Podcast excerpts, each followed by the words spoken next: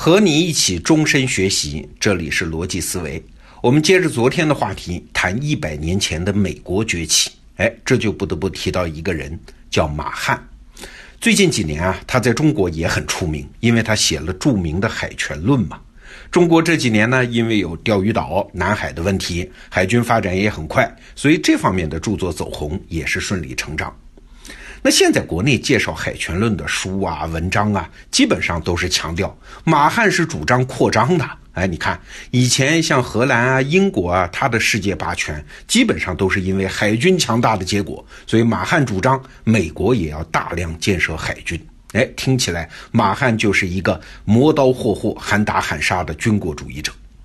实际上，这是对马汉的海权论的一个非常深的误解。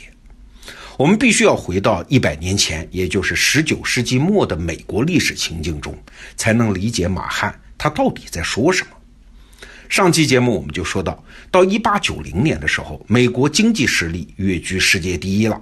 但是呢，因为向西发展的新边疆没有了，从那个时候往回看100年，美国都是靠向西发展来立国的。无论是经济发展、国民精神，甚至是政治制度，都是建立在这个向西发展的动态过程中的。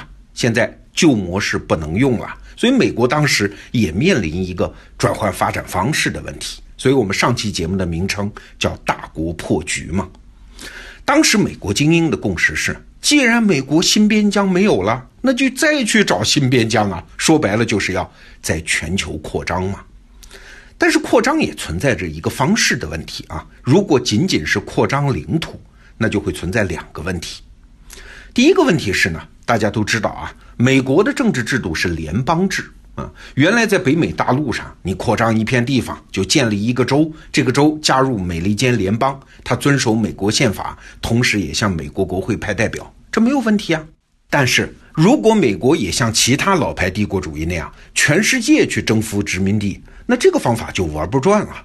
新占领的地方文化人种都跟美国不一样，你是让他加入联邦呢，还是不让呢？你看联邦制和民主政体很可能承载不了那么多的领土和人口。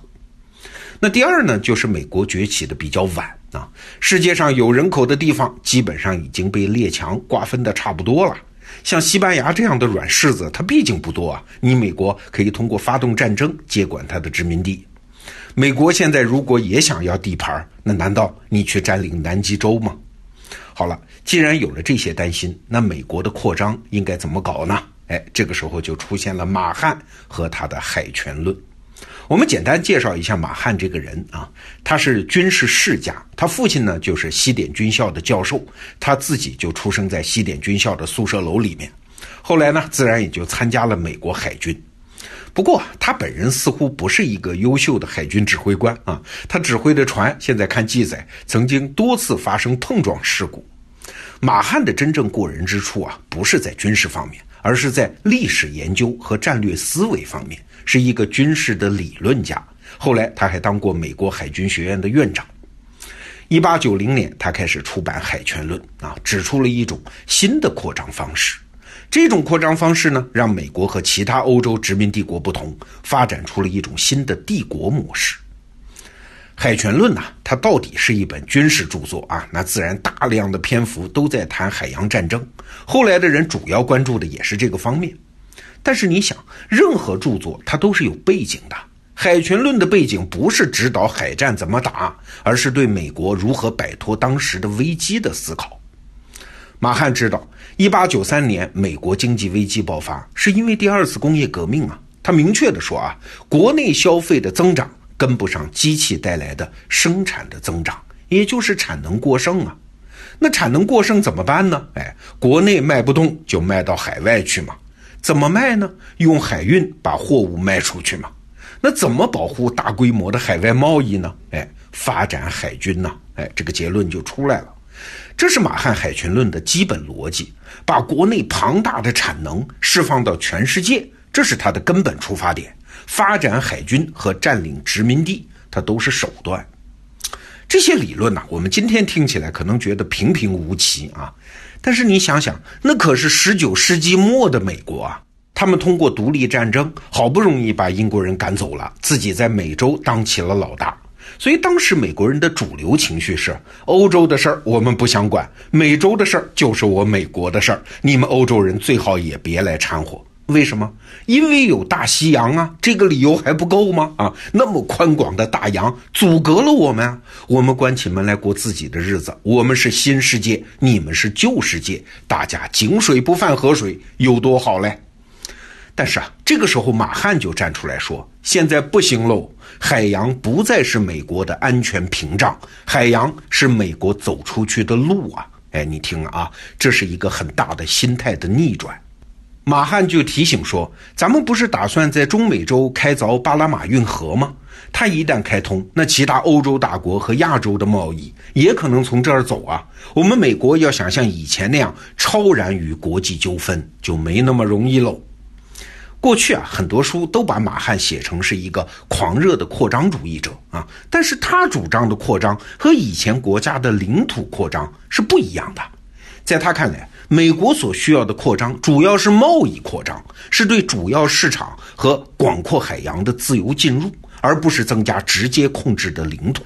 你看，直到现在，美国跟中国在南海问题上闹别扭，口口声声也是什么自由的航行权，这个思路就是从马汉那儿来的。按照这种思路美国会变成一个帝国，但并不是历史上那种典型的帝国，像罗马帝国、中华帝国、阿拉伯帝国、蒙古帝国和俄罗斯帝国那样，是单纯靠领土扩张形成的帝国，也不是英法等等欧洲国家那种建立在直接控制基础上的殖民帝国。美国会变成一种新型的帝国，它的基础是强大的生产能力和贸易能力，它要求商品和影响力能够自由地进入世界各地，同时尽可能减少对海外领土的直接控制。为啥？为了节约政治和财政成本嘛。徐奇玉老师在《帝国定型》这本书里用一句话归纳得很精彩啊，美国是一个什么样的帝国啊？美国作为一个国家是有边界的，但是作为帝国它是没边界的。你看，这种帝国的发展逻辑不是我们理解的通常的那种国家逻辑而是无孔不入的资本的逻辑。马汉的海权论是为美国找出路的著作，是为19世纪末的美国量身打造的。但是马汉自己都没想到这本书的影响力远远超出了美国。英国人看到这本书当然很兴奋了，说这是为我们大英帝国的历史做了总结。但是德国和日本也很兴奋，这就是一个悲剧了。当时疯狂好战的德国皇帝叫威廉二世，一看到马汉的书就迷得不得了啊，马上下令德国所有的军舰都要配上这本书，然后拼命地发展德国的海军力量。在日本呢，情形也差不多，当时日本舰艇上的每一位舰长都要配发一本海权论作为必须的装备之一。日本军方甚至还打算重金聘请马汉担任海军顾问当然马汉没有上这个当了，婉言拒绝。那为什么说这是一个悲剧呢？你想，当时的德国和日本和美国的情况是根本不同啊！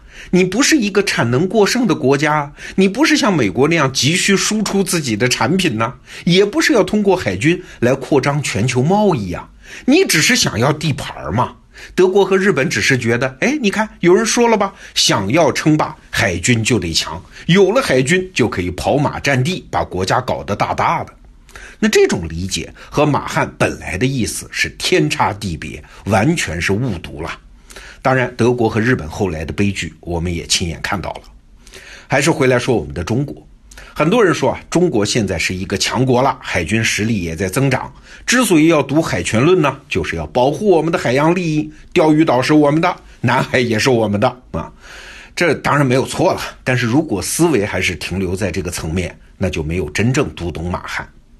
如果我们换一个角度想问题中国和100年前的美国有一点很像也存在产能过剩的问题而且我们是全球自由贸易的最大受益者中国已经取代了美国，成为全球自由贸易的坚定主张者，甚至是旗手所以发展海军是为了让中国通过更积极、更有扩张性的全球贸易变成一个新型的强国，这才是我们这一代中国人打开马汉海权论的正确姿势。好，明天我们接着还要聊这个话题啊。再提醒一下，徐奇玉老师的这本书《帝国定型》已经在得到 APP 上架，您可以在首页搜索到。好，明天见。